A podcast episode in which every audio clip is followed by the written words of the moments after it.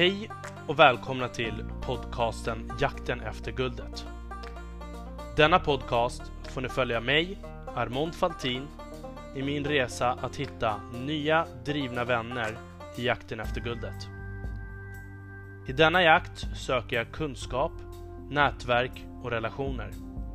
Jag kommer även dela med mig om mina egna tankar kring resan och ta upp aktuella ämnen som dyker upp på vägen. Häng med! Ingenting är omöjligt. Hej allihopa och välkomna till avsnitt 102. Wow, wow, wow, wow, wow måste jag bara säga. Alltså, herregud vilken härlig och fin respons jag har fått efter avsnittet med Denise Sandqvist. Ah, alltså jag har fått så himla många nya vänner som har lagt till mig på LinkedIn. Så mycket nya människor som har skrivit så mycket fina saker. Människor som har delat, kommenterat.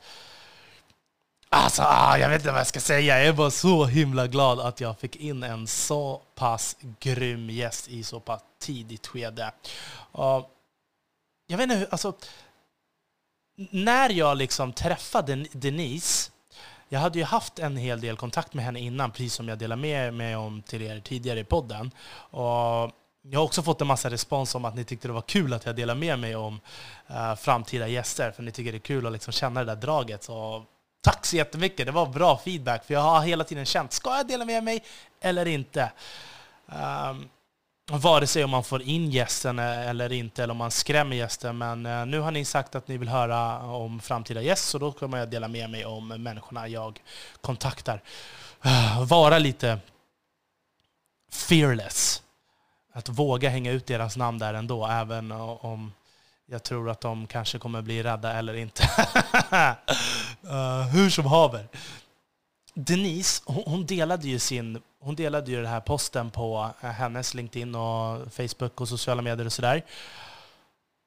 Och jag tyckte att hon, hon, hon, skriver så himla bra. Och hon, hon skrev en sån fin text där hon även involverar mig och min ihärdighet att få in henne till podden. Och jag blev bara så himla glad att hon liksom la till mig i den där texten. Och man blir ju så himla motiverad. Jag jag brukar ju, hon delar ju också så videos om tips och tricks om hur hon har lärt sig sitt, sina språk och, och liksom delar med sig om sin resa. Hon, hon följer hela den här boken att liksom lägga upp filmade inlägg både på Youtube och Instagram. Och jag blir ju alltid så himla peppad och taggad av det hon delar med sig. Och så tänker jag så här, men hur mycket kan jag dela med mig egentligen? Hur mycket får det plats i liksom både sociala medier, podden och sen videoklipp på det. Bara, men herregud, det kommer ju bli övermatat av information. Men eh, jag tror nog att jag ska börja dela med mig lite mer ändå. Uh, jag måste släppa sargen lite grann. Jag är ju lite självkritisk uh, till att jag missade lite frågor. Uh, det är ju så här eh, att när jag intervjuar så brukar det vara vi brukar ju pausa ungefär efter 20-25 minuter så brukar jag köra pauser för att liksom ta reda på Ska vi fortsätta på den här tråden eller ska vi gå vidare på nästa? Och, eller ska vi ta en paus, kisspaus, vattenpaus, vad som helst. Liksom. Uh, det, det, är enklare att lägga upp samtalet på så sätt och så blir det enklare för mig att klippa. Om jag måste klippa. jag vill ju helst inte göra det. Uh, nu var det ju så att jag märkte att det var lite saker som jag lät lite dum, lite korkad, hade kunnat ställt lite andra frågor, eh, lite fler frågor. Men jag tycker att det är viktigt att man visar att dumma frågor ger också svar. Så att hellre få en massa svar än att inte ställa några frågor alls. Eh, men det var ju också så här, under de här pauserna så brukar vi också ha en massa samtal. Och det är så typiskt! Alltid när jag intervjuar en gäst, så mellan den där pausen och så vill man bara nej, nej, nej, stanna, stanna, stanna, stanna, stanna. Det här vill jag ha med i podden. Och sen så glömmer man bort, eller så får man inte med det i samma dynamik, eller liksom man har babblat så himla mycket. Och mellan de här pauserna, de kan ju ta allt ifrån 2-3 minuter till bara 5 sekunder till liksom 20-25 minuter. Och så där var det verkligen med Denise, att vi bara babblade på. Och, och det var så mycket, mycket grymma saker som jag kunde ha med om henne. Liksom, ja, men dels om hennes tid i Ryssland, och hon, jobbar ju, hon har ju bott i Tunisien också, hon har ju bott i Thailand också. Ja, men det är lite så här små saker som jag inte fick med, men jag är ändå otroligt glad att vi fick med hennes del, liksom det bästa just nu med fika, hennes resa och så vidare. Så stort tack till Denise för att du liksom inspirerar, du delar med dig. Jag fick vara den första poddaren som fick ha med dig i en svensk podcast. Det här, och också varför jag egentligen är extremt självkritisk. Det är ju för att jag missar ju en sån, sån, sån jäkla chans. Denise har precis fått in sin andra runda kapital. Det kommer att liksom komma ut nu i tidningarna i september, nu den här månaden. Och eh, det kommer ju vara en hel del människor som kommer att lyssna på det här avsnittet och som har lyssnat på det här avsnittet på grund av att de har investerat i henne. Armond, din ärthjärna. Ah. Så det här var ett tillfälle för mig också som jag totalsumpade. Uh, nej, men så ska man inte tänka heller. Uh, så det var det är lite, lite, lite, lite synd, men jag tror också allting sker uh, av en anledning. Mm, desto mer lyssnare man har, och desto mer folk som hör av sig, eller desto mer gäster du får, desto hårdare blir trycket. Och jag tänker så här, nu ligger jag på 101 avsnitt och fortfarande inte blivit bättre, tycker jag. Alltså lite, jag känner mig mycket bekvämare i podden, men ändå så tappar man vissa saker. Det är inte ett fullt naturligt samtal. Uh, frågor du ställer, samtalen du har, det kommer liksom mina barn, mina barnbarn kunna lyssna på. Uh, allt det finns där ute för all evighet och det är otroligt skrämmande. Och jag, jag tror också jag har haft samtal om, med mina kompisar om det här att jag håller tillbaka lite grann för att jag skyller på att jag behöver inte bli kändis. Jag behöver bara göra det här. Jag behöver bara träna. Och sen så kan man liksom googla upp det efteråt. Man, man försvinner i bruset. Liksom. Det räcker. Men det är också just den inställningen, som att man inte liksom går 100, 100, 100, 100 in för någonting som hämmar själva utvecklingen. Så det måste jag ju släppa. Och där måste jag säga att jag har blivit positivt inspirerad och motiverad av Denise, hur hon liksom kör sin grej och bara är rakryggad. Alltså jag, jag måste köra samma. Och sen samma sak med um, jag har ju två polare, alltså helt olika kompisar som har helt olika poddar som har blivit jättestora. De kör liveshower och jag vet inte vad. E-, ena, ena polaren, PO, han har en komedipodd. Han, han berättar i sin podd vilken ångest han också har från eh, sitt stora uppehåll från sommaren som han har haft och komma tillbaka och liksom leverera i podden. Hur, hur jobbigt det är och eh, hur jobbigt det är från eh, att ha den här liveshowen som de kommer ha. och hur många gånger de liksom har avbokat den där showen mellan varandra men inte offentligt bara för att liksom mentalt klara av och fortsätta. Liksom. Så eh, det, det liksom tycker jag har varit otroligt skönt att höra när han delar med sig om, om de här sakerna. Att liksom hur mycket du än köttar så är det ju fortfarande mm, It's a war, it's a war. Jag tycker det är kul i alla fall att mm, få ta del av allt det där. Så jag ska försöka dela med mig lite mer av vad som händer här bakom kulisserna. Och, och som jag sa tidigare att jag tror ju att desto fler saker du hoppar på, och oavsett om det går bra eller dåligt, så skapar det liksom nya tillfällen. Att man ska inte låsa sig vid tillfällen. Och jag tror ju nu, efter 100, 102 eh, avsnitt, jag har säkert spelat in 150 avsnitt, men så har inte jag släppt. Så generellt, vad är det inspelat? Kanske 300 timmar, lite strax över det. Och man säger ju att du är ju inte expert förrän efter 10 000 timmar. Så det, det har jag börjat tänka på nu på senare dagar i alla fall. Så att, uh, mm, då får man nöja sig med det helt enkelt.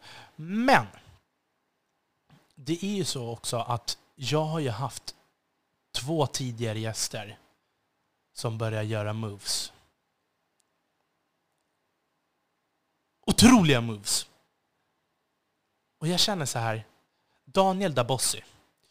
Jag intervjuade honom för några månader sedan och eh, han var konstvetare, han eh, är VD för Teknikorium och han har startat kryptovaluta och han har NTFer och ah, han är supergrym. Han var grundare av Founded by Me Eh, och har rest kapital till över 650 bolag. Det som är inspirerande med hans story, hur han berättade när han liksom, han tog upp bolag till börsen, han hade liksom massa medarbetare, medgrundare, han slutar där liksom och vill gå på sin nästa resa och helt plötsligt så kan han inte ens få något jobb. Och under den här perioden så söker han sig efter nya saker liksom att ta sig an. Och han kom, kom in liksom på krypto, han kom in på blockchain, han kom in på NTFer, han vill starta någonting. Så han började liksom googla upp vilka är de bästa företagen i världen som jag liksom kan ta kontakt med. Och, och ställa massa intressanta frågor och, och, ta, fram, ta fram någonting tillsammans med dem. Så han hittar till slut Teknikorium. Ett företag som finns i Singapore och liksom medelstort företag som verkar liksom jobba med de bästa för de bästa. Och han ställer så pass intressanta frågor till de här att de kontaktar honom några veckor senare och frågar om han vill bli VD på deras företag. Från att ha fått nobben, han berättade att han hade sökt några jobb och han fick liksom nobben och, tack vare den här nobben så hittade han nya vägar och den här nya vägen nu gjorde honom till VD. Och efter att ha varit VD där ett tag, liksom, uh, jag läser om honom nu idag, alltså jag har ju läst om honom i hans nya projekt i arabiska tidningar, kinesiska tidningar, alltså tyska, svenska. Alltså han köttar järnet! Så att, bara nu för några månader sedan så blev han kontaktad av ett nytt företag som vill att han ska gå in. Jag vet inte om han är VD där, 100% om han är VD. Eh, jag tror i alla fall att han har en enormt ledande post, för han är liksom frontmannen utåt. Och det är ett företag som heter Cancoin. Och det här är otroligt kontroversiellt. Han har startat en kryptovaluta för den industriella nivån där du då cannabisföretag, de ledande 18 största företagen i världen ska köpa ska kunna liksom visa alla led med blockkedjeteknik vart allting kommer ifrån så att du ser liksom att det har, kommer från rätt led. Att det här var någon ledande aktör i Schweiz som var den första partnern som jag tror eh, forskar inom det här, inom CBD-olja och sånt där. Uh, samarbete med uh, USA, Kanada, uh, Nederländerna bland annat. Och jag märker på hans move som han har tagit hur kontroversiell den är. Hur folk inte vågar gilla hans bilder längre för att då kan de förknippas med det istället för att stötta hans resa. Jag själv är rädd för det. Fast jag stöttar hans resa. Alltså jag vet att han, han stöder ingenting illegalt. Utan det här är liksom ja, men de ledande forskarna i världen som de enda forskarna liksom, som har forskat längst i världen, eh, det här företaget i Schweiz. Så att jag tycker bara det är så himla coolt att se allting som händer just nu. Och jag funderar på att ta in honom till podden för att han ska få berätta. Jag har ju läst om honom nu i svenska medier också. Och det är ganska ballt när du kan det vad han håller på att göra liksom. Och sen tänker jag också, och det är ju st största del för att idag så handlar ju folk kontant. Vilket gör att du inte kan spåra, du inte kan redovisa, du kan inte påvisa vart saker och ting egentligen kommer ifrån, vilka mängder det är som uh, cirkulerar. Och, och, just nu så kommer de, har de ju sagt avtal om att de liksom ska köpa via de här Cancoin tokens som det kommer finnas 420 miljoner tokens Eh, som kommer cirkulera. Och, ja, det är väldigt, väldigt intressant eh, hur allting kommer bli mycket mer transparent och kommer få mycket mer data på allting. Um, Och om du inte liksom, jag tror att det kommer påtvingas in dit om du vill vara legal. Eh, så det är väldigt intressant. Han kanske jag kommer ta med in till podden också lite senare skede. Och sen är det ju en annan tjej. Jag tror det här var den första intervjun som jag hade, Diana Svensson. Första intervjun som jag hade med någon som jag inte känner. jag hade ju min mygga fastklistrad på mitt elvipsställ. Var nervös som fan. Gick till hennes lägenhet i Hammarby sjöstad. Och så körde vi intervjun hemma hos henne. Och det var ju samma där. Helt plötsligt så får jag reda på att hon är från Upplands Väsby. Hon är liksom gift med en kille som jag gick i, mellan, i lågstadie och mellanstadie med, som jag känner, liksom, som jag kände. Hur som haver, hon, hon hade ju ett klädesföretag som hette White. Otroligt driven tjej. Hon hade varit med i Startup Stockholm, hon var med i någon, något inkubatorprogram i Frankrike, vann. Nu kommer jag inte ihåg om det var 50 000 eller 250 000 hon fick. Uh, summan är inte väsentlig. Det är mer liksom certifikatet på att du har vunnit just en sån tävling och spridningen du får på grund av det. Du kan liksom sparka in så många nya dörrar genom att vinna en sån där tävling. Och det, det är det jag säger att nästa gång jag går med i någonting, då ska jag bara vinna tävlingen. Och nu vet jag hur man gör, så nu behöver jag bara kollegor som går in och slaktar. mm, hur som haver. Hon var med i någon tävling i Spanien också tror jag. Hon vann där också. Nu såg jag nyligen, förra veckan tror jag det var, så lägger hon upp i sina sociala medier att hon har blivit handplockad av Antler. Att gå ett flera månaders utbildningsprogram med dem och hon delade med sig av liksom teammedlemmarna och hon sa att det var någon ny, tror att det var något nytt techföretag, något tech. Hon skrev bara något tech och jag vet, alltså när jag såg medlemmarna, det var någon liksom artist från typ Tyskland. Han hade sån här blå markering när man är liksom um, public figure i, i Tyskland. såg liksom skitcool ut. Och sen så var det någon annan tjej med likadan, med typ så över 500 000 följare, uh, från Brasilien. Och, och verkar vara ett sjukt tufft gäng. Typ Brasilien, Tyskland, England. Alltså, och sen Diana från Sverige, de ska bygga någonting stort och har Antler i ryggen. Jag som själv har gått Antler vet liksom, alltså wow. Det var högsta nivå. När du är där, du är sett. Det är precis som jag berättade om eh, Estrid som var med i Startup Stockholm. Alltså går du med där och har ditt team, du, du, du är bara klar. Så är det bara.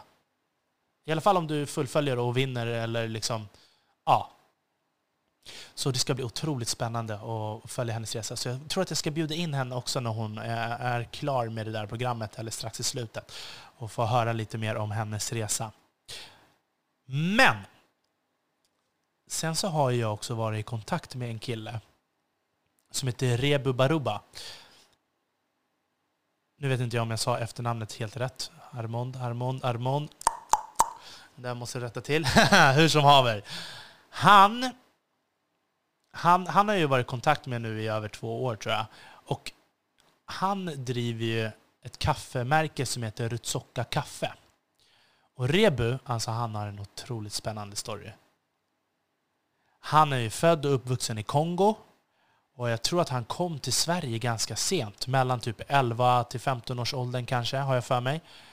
Och Arbetade på tre, bland annat. Var jätteduktig säljare på tre lite senare i, i livet. Och sen slutade han där och kände att han ville starta någonting och skapa någonting i hemlandet. Så han reser tillbaka till Kongo, kommer i kontakt med ministrar och liksom tar reda på vad finns det för någonting här som jag kan starta? Vad är det liksom i jordbruket som fungerar som jag kan skapa här, eh, sälja till eh, resten av världen och liksom eh, bygga någonting cirkulärt som gör att man liksom kan bygga någonting i Kongo. Och då kom de underfund med att just kaffe var någonting som, var väldigt, som gick väldigt bra. Men det var väldigt svårt vad det gäller tullar. Tullar i, från stad till stad eller från liksom by till by. Att det är alltid någon jäkel som ska roffa åt sig.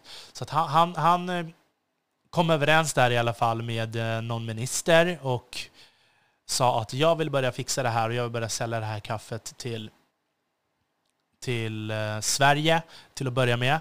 Men jag tänker inte betala någon tull, utan pengarna som vi tjänar via den här försäljningen ska återbetalas och bygga upp eh, ett sjukhus.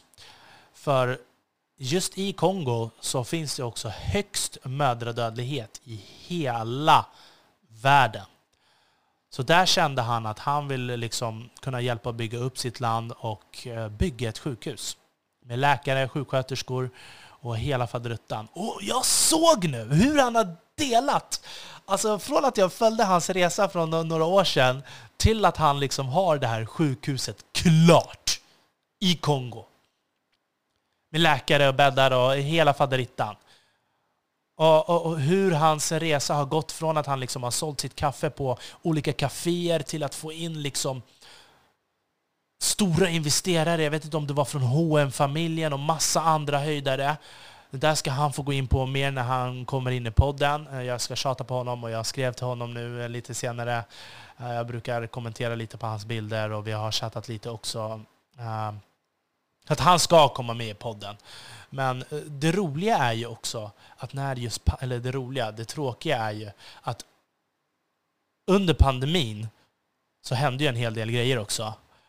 Bland annat att han fick jättestora beställningar som de bara stängde ner. De kunde inte ta emot de här beställningarna och det var liksom stora beställningar som skulle få honom att liksom rulla framåt. Och hur, hur gör vi nu? Och han har delat med sig lite om, om sin resa och liksom hur han tacklade de här motgångarna och bara gick vidare.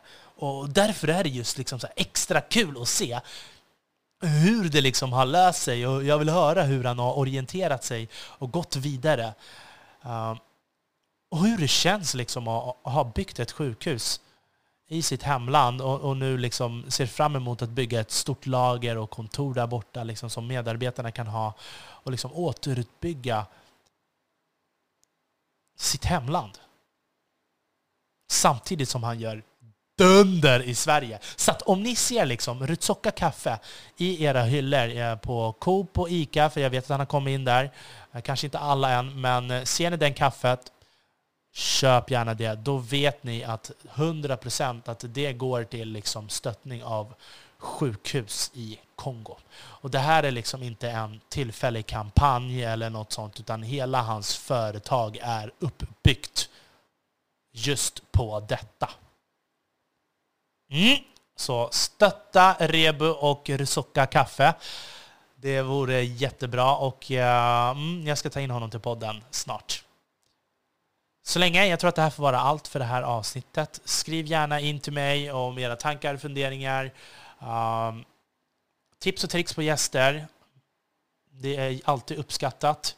Och ja, det här får vara allt. Följ oss Dela jättegärna och ge stjärnor och betyg i podcaster-apparna. Det gör all, all, all skillnad. Jag blir så himla glad då. Mm. Tack så mycket. Jakten efter guldet mina vänner. Med vänliga hälsningar Armond Faltin.